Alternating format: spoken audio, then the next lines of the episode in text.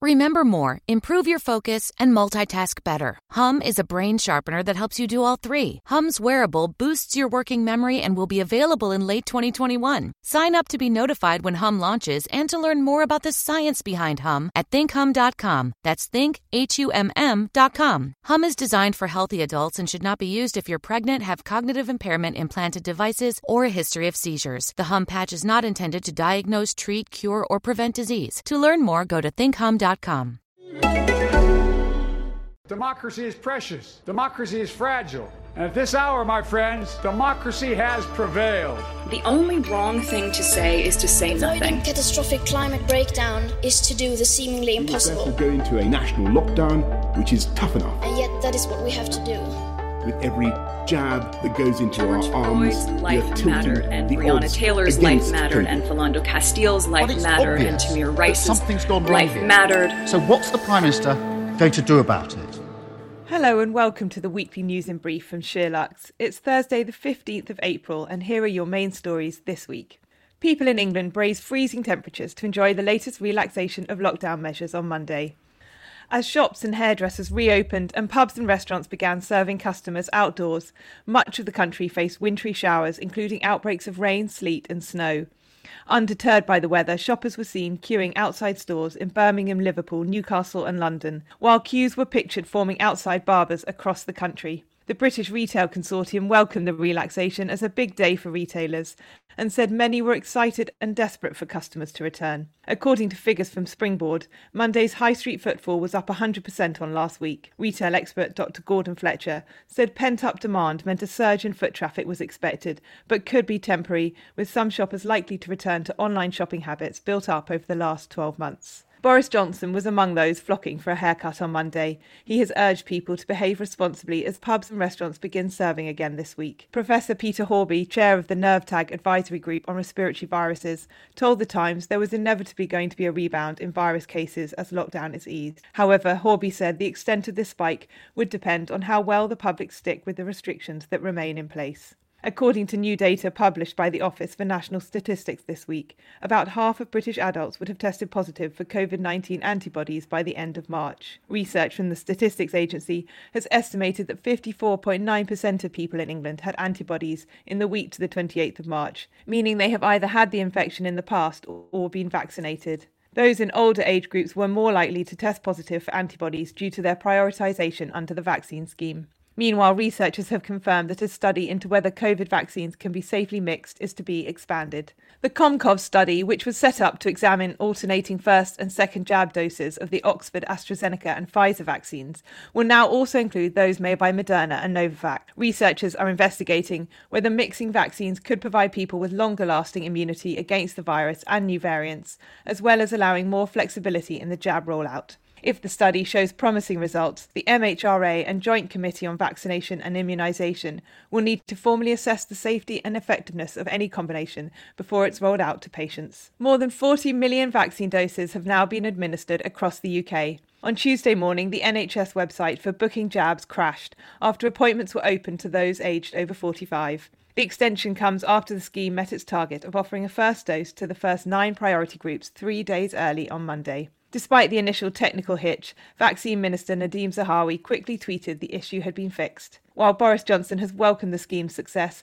he has also stressed that people must understand that falling cases and deaths are not down to the rapid rollout. He explained, Of course, the vaccination programme has helped, but the bulk of the work in reducing the disease has been done by the lockdown. With this in mind, Johnson has warned that as the UK unlocks, it will inevitably see more infections. In South London, the government has launched its largest surge testing programme yet, after 44 cases of the South African variant were found in the boroughs of Wandsworth and Lambeth. The extra testing has since been extended to Southwark and Barnet. All residents are being encouraged to come forward for testing, even if they have no symptoms. The Queen returned to royal duties on Tuesday, four days after the death of Prince Philip. The monarch hosted a ceremony in which the Earl Peel formally stood down as Lord Chamberlain. The office is responsible for organising royal ceremonies, including Prince Philip's funeral. The Earl has been replaced by Andrew Parker, a former MI5 chief. While the Queen and wider royal family are observing two weeks of mourning, officials say they will continue to undertake engagements appropriate to the circumstances. The Queen is said to have described the death of her husband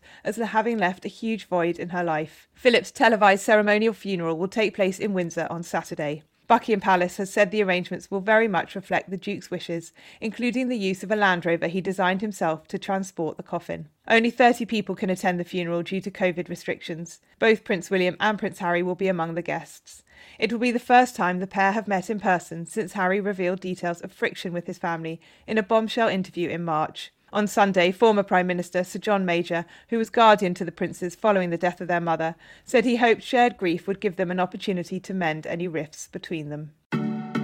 Labour has accused the Conservative Party of sleeves and cronyism over its response to the Greensill Capital controversy. It follows revelations about David Cameron's efforts to lobby the government on behalf of Greensill. The former Prime Minister is said to have texted Chancellor Rishi Sunak and other serving ministers in an effort to secure emergency government help for the now collapsed finance firm. The Treasury is also reported to have reconsidered an emergency loan application for the company after Cameron contacted one of Boris Johnson's senior advisers. Johnson has since confirmed that an independent inquiry led by lawyer Nigel Boardman will be launched into the finance firm and its contacts with the government. However, Labour has insisted that a full parliamentary investigation is required. Shadow Minister Rachel Reeves said Boardman was a very good friend of the government and slammed the planned probe, saying it's not independent, it's barely an inquiry, it's nothing but an insult. The opposition's efforts to set up a Commons committee to investigate the issue were defeated on Wednesday after Boris Johnson ordered Tory MPs to vote against the Labour proposal. The motion was defeated by 357 votes to 262. Johnson said the inquiry ordered by his own office would provide a proper independent review into Greensill. He has insisted the Tories are consistently tough on lobbying. In UK news, young people in the UK are facing the sharpest rise in unemployment in almost 30 years, according to the Resolution Foundation. The think tank said rates of unemployment among 18 to 24 year olds rocketed by nearly a fifth during the first six months of the pandemic, the UK's biggest quarterly climb since 1992. Young black people were found to have been hardest hit, with rates of unemployment rising by more than a third to 35% over the past year. By comparison, jobless rates among young Asian people and young white people rose by just three percentage points each to 24% and 13%, respectively. Northern Ireland's Children's Commissioner has claimed that encouraging children to take part in rioting amounts to child abuse. Koulla Yiasouma said that adults had coerced vulnerable and at risk children to participate in recent disorder in Northern Ireland and described such behaviour as criminal exploitation. The worst violence has occurred in areas where gangs linked to loyalist paramilitaries have significant influence. Children as young as 12 have been seen hurling bricks, fireworks, and petrol bombs at police lines. Yiasouma said politicians must restore a calm narrative, adding, We need them to be seen and to be supporting our community workers on the ground.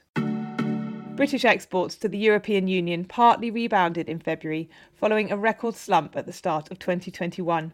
According to figures published by the Office for National Statistics on Tuesday, goods sales to the EU increased by £3.7 billion in February after crashing down £5.7 billion the month before. The increase was reportedly driven by machinery, transport equipment, and chemicals exports. Despite the improvement, export levels remained well below those recorded last year. However, the Office for National Statistics said imports from the EU into Britain had faced an even weaker recovery. Red tape and extra costs following the end of the Brexit transition period are thought to be to blame, on top of the impact of pandemic restrictions. Experts have questioned security in Afghanistan after the US said it would withdraw its troops from the country by September. Remaining British troops will also begin their withdrawal next month. Major General Charlie Herbert, a senior NATO advisor to Afghan police until 2018, warned the move may be premature. He explained, cutting and running from our Afghan partners in this way feels like a betrayal to them. Commons Defence Committee Chair Tobias Ellwood has similarly warned the departure risks toppling the peace process in Afghanistan, where both US and UK forces have been stationed since 2001. A film about nomadic Americans has triumphed at the 74th BAFTA Awards after bagging four wins, including Best Film and Cinematography. Nomadland director Chloe Zhao also took home the award for Best Director, making her only the second woman in BAFTA history to do so while its star Frances McDormand won Best Leading Actress. The awards ceremony, which was hosted online by Edith Bowman and Dermot O'Leary on Sunday, also saw Daniel Kaluuya win the gong for Best Supporting Actor for his role in Judas and the Black Messiah, while Emerald Fennell's directorial debut, Promising Young Woman, picked up the prizes for Best Original Screenplay and Best British Film. A new survey from the Royal Society for Arts, Manufactures and Commerce shows 52% of Asian and 50% of black respondents reported facing discrimination when accessing local services during the pandemic. By comparison, just 19% of white respondents said they faced discrimination. Royal Society Research Chief Anthony Painter said the report's findings had linked discrimination with mistrust in state institutions and low take up of COVID 19 vaccines in affected groups. Painter has criticised those who put the onus on ethnic minority communities rather than on tackling the service failings that may be driving hesitancy. He said public services need to look beyond engagement or outreach with ethnic minority groups and instead look at the systemic and institutional reasons they are not trusted. Prospect has called on ministers to give employees a legal right to disconnect to protect their mental health. The push comes after polling by the union, which represents specialists such as scientists, engineers, and tech workers, found two thirds of those working remotely supported the policy. About 35% said their work related mental health had worsened during the pandemic, while 30% said they were working more unpaid hours than before. Writing to the government this week, Prospect urged it to use its upcoming employment bill to introduce new rules limiting when employees can be contacted for work purposes. The government's LGBT advisory panel has been disbanded after three members quit last month. The panel, which originally had 12 members, was set up under Theresa May to advise ministers on policies concerning lesbian, gay, bisexual, and transgender people. In March, three advisers resigned amid claims the government was dragging its feet on a pledge to ban so called conversion therapy. On Tuesday, the government confirmed the panel had disbanded and said plans for its replacement would be set out in due course. Equalities Minister Liz Truss has insisted she is pressing ahead with the ban on conversion therapy and would announce new measures against the practice shortly. NHS England Chief Sir Simon Stevens has said more than 80 dedicated long COVID clinics will be opened by the Health Service by the end of this month. Speaking at a virtual event on Wednesday, Stevens said £24 million would initially be invested in the clinics to provide sufferers with a clear front door for assessment. He has promised that the NHS will continue to expand its services for those with long COVID. Official figures suggest more than a million people in the UK may be suffering from symptoms of the condition. An estimated 674,000 people said such symptoms were affecting their day to day lives. The Edinburgh International Festival has confirmed it will go ahead with this year's event. The festival, also known as the Fringe, will run in the Scottish capital from the 7th to the 29th of August, albeit with outdoor stages and shorter performances. Three huge marquees will be set up in Edinburgh Park and Edinburgh University's Old College Quad, with additional performances streamed online. Shows will also be shorter than usual at this year's event, and there'll be no intervals. Edinburgh Council officials said it would be fantastic for audiences to enjoy live performances again after the challenging year we've had. Northern Ireland's First Minister Arlene Foster is suing TV presenter Dr. Christian Jessen for defamation. On the 23rd of December 2019, Jessen, best known for presenting Channel 4 show Embarrassing Bodies, tweeted allegations that Foster was having an extramarital affair with a protection officer. Giving evidence at a libel hearing at the High Court in Belfast on Wednesday, Foster described the tweet as an attack on me personally and my marriage. Jessen, who did not attend the court on Wednesday, reportedly shared the allegations on three further occasions. The judge has reserved his judgment in the case. Elsewhere in the world, protests continued in Brooklyn Center this week after US police shot and killed a black man. 20 year old Daunte Wright was shot during a traffic stop on Sunday by an officer who allegedly meant to use a taser but mistakenly drew her gun instead. The officer, Kim Potter, resigned on Tuesday. The killing has sparked four nights of protests outside the police headquarters in Brooklyn Center, a suburb close to Minneapolis where former police officer Derek Chauvin is currently on trial for the murder of George Floyd. Police have repeatedly used tear gas and flashbangs to disperse crowds outside the police station, after protesters defied curfews issued by the Minnesota governor. On Wednesday, Potter was arrested and charged with second degree manslaughter. Responding to the charges, the Wright family's lawyer said the killing was a deliberate and unlawful use of force. India hit a major milestone this week after administering more than 100 million COVID 19 vaccine doses to its citizens. It achieved the feat in just 85 days, making it the fastest country in the world to do so. Everyone aged over 45 is now eligible for the jab, with officials aiming to vaccinate 250 million people by July. The inoculation drive comes as the country faces a second wave of the virus, logging a record 200,000 new infections in just 24 hours on Tuesday. Officials have issued a temporary hold on all exports of the Oxford AstraZeneca jab manufactured in India in the hope that scaling up the vaccine drive will help them stem the wave. Meanwhile, in the US, regulators have suspended use of the vaccine made by Johnson & Johnson after 6 women developed blood clots. In a statement on Tuesday, the health regulators said use of the jab would be paused at federal vaccination centres while an investigation was carried out. Individual states are expected to follow suit. Of the six women affected, one has died and a second remains in hospital in a critical condition. All six were aged between 18 and 48 and suffered blood clots and reduced platelet counts in the days after they were vaccinated. Seven million people in the US have had the jab so far. The Japanese government has announced plans to release more than a million tons of radioactive water into the Pacific Ocean. The water from the destroyed Fukushima nuclear plant is currently being stored in huge tanks at the site, and space is running out. Japan said the water would first be filtered to remove harmful isotopes before it starts pumping it into the sea in about two years' time. The process is expected to take decades to complete. Local fishing unions and the governments of neighbouring China and South Korea have expressed serious concerns about the plans. However, Japan insists that the water must be released to allow the damaged plant to be decommissioned. A second explosive event hit St Vincent on Sunday after major activity was recorded at a volcano on the Caribbean island. La Soufriere had lain dormant for more than 40 years before it began erupting on Friday. According to the country's National Emergency Agency, continuous explosive activity this week has left most of St Vincent covered in ash and without power and water supplies. Around 20,000 people have been evacuated, and residents have been told to shut windows and stay indoors. The United Nations is setting up an international funding appeal to respond to the incident, warning that the humanitarian crisis caused by the eruptions could last for months. French MPs have moved to ban short haul domestic flights for journeys which could be made by train. The ban is loosely based on a recommendation made by France's Citizens' Convention on Climate, which proposed scrapping flights for journeys that could be made by trains in under four hours.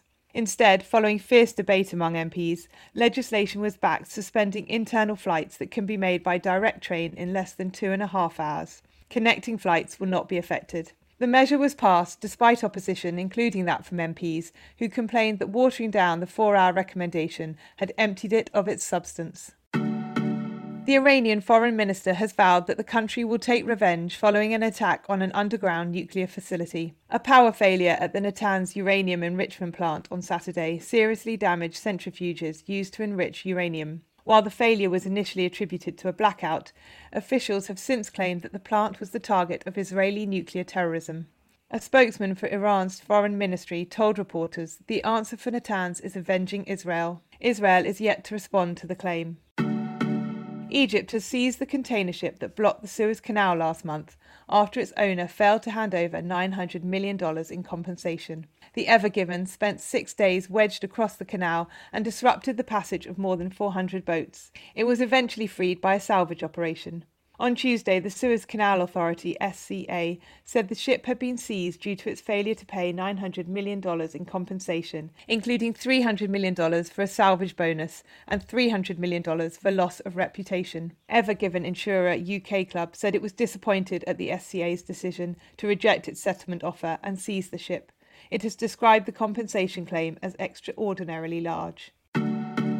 In lighter news, Event companies claim the UK is on course to hit peak drive in this summer amid an explosion in outdoor cinema bookings. As a host of COVID 19 restrictions lift this week, ticketing site Eventbrite said it had seen a 300% increase in listings for drive in events. Eventbrite executive Sebastian Boppert said drive in and outdoor cinemas were the most searched terms on its site last year. They're becoming increasingly popular again as people look to get out and about, he added. Channel 4's iconic cooking show Come Dine With Me has issued an appeal for contestants as it prepares to restart filming. Production was paused during the pandemic but will now resume with new measures to keep it within government guidelines, such as filming episodes in a COVID secure venue rather than contestants' homes. People from locations across the country, including Birmingham, Cardiff, Essex, Glasgow, and Leeds, are being encouraged to apply. A £1,000 reward has been offered for the safe return of the world's biggest rabbit after it disappeared from its home in Worcestershire. Darius, an 11 year old continental giant rabbit, was discovered missing by his owner Annette Edwards on Sunday. The former Playboy model said she was devastated and had reported the four foot animal stolen. She told reporters, It's just so upsetting because he is such a lovable character. I have offered a thousand pound reward and don't mind how he is returned. I just want that bunny back. And finally, the Scottish island of Fair Isle may be far flung, but it can now claim to be one of the safest places in the UK. The remote island between Orkney and Shetland has a population of just 48 people, all of whom have now been fully vaccinated against COVID 19. Second doses of the Oxford AstraZeneca jab were flown in this week, with island nurses Kirsten Robson and Margaret Cooper able to vaccinate all of Fair Isle in just one morning.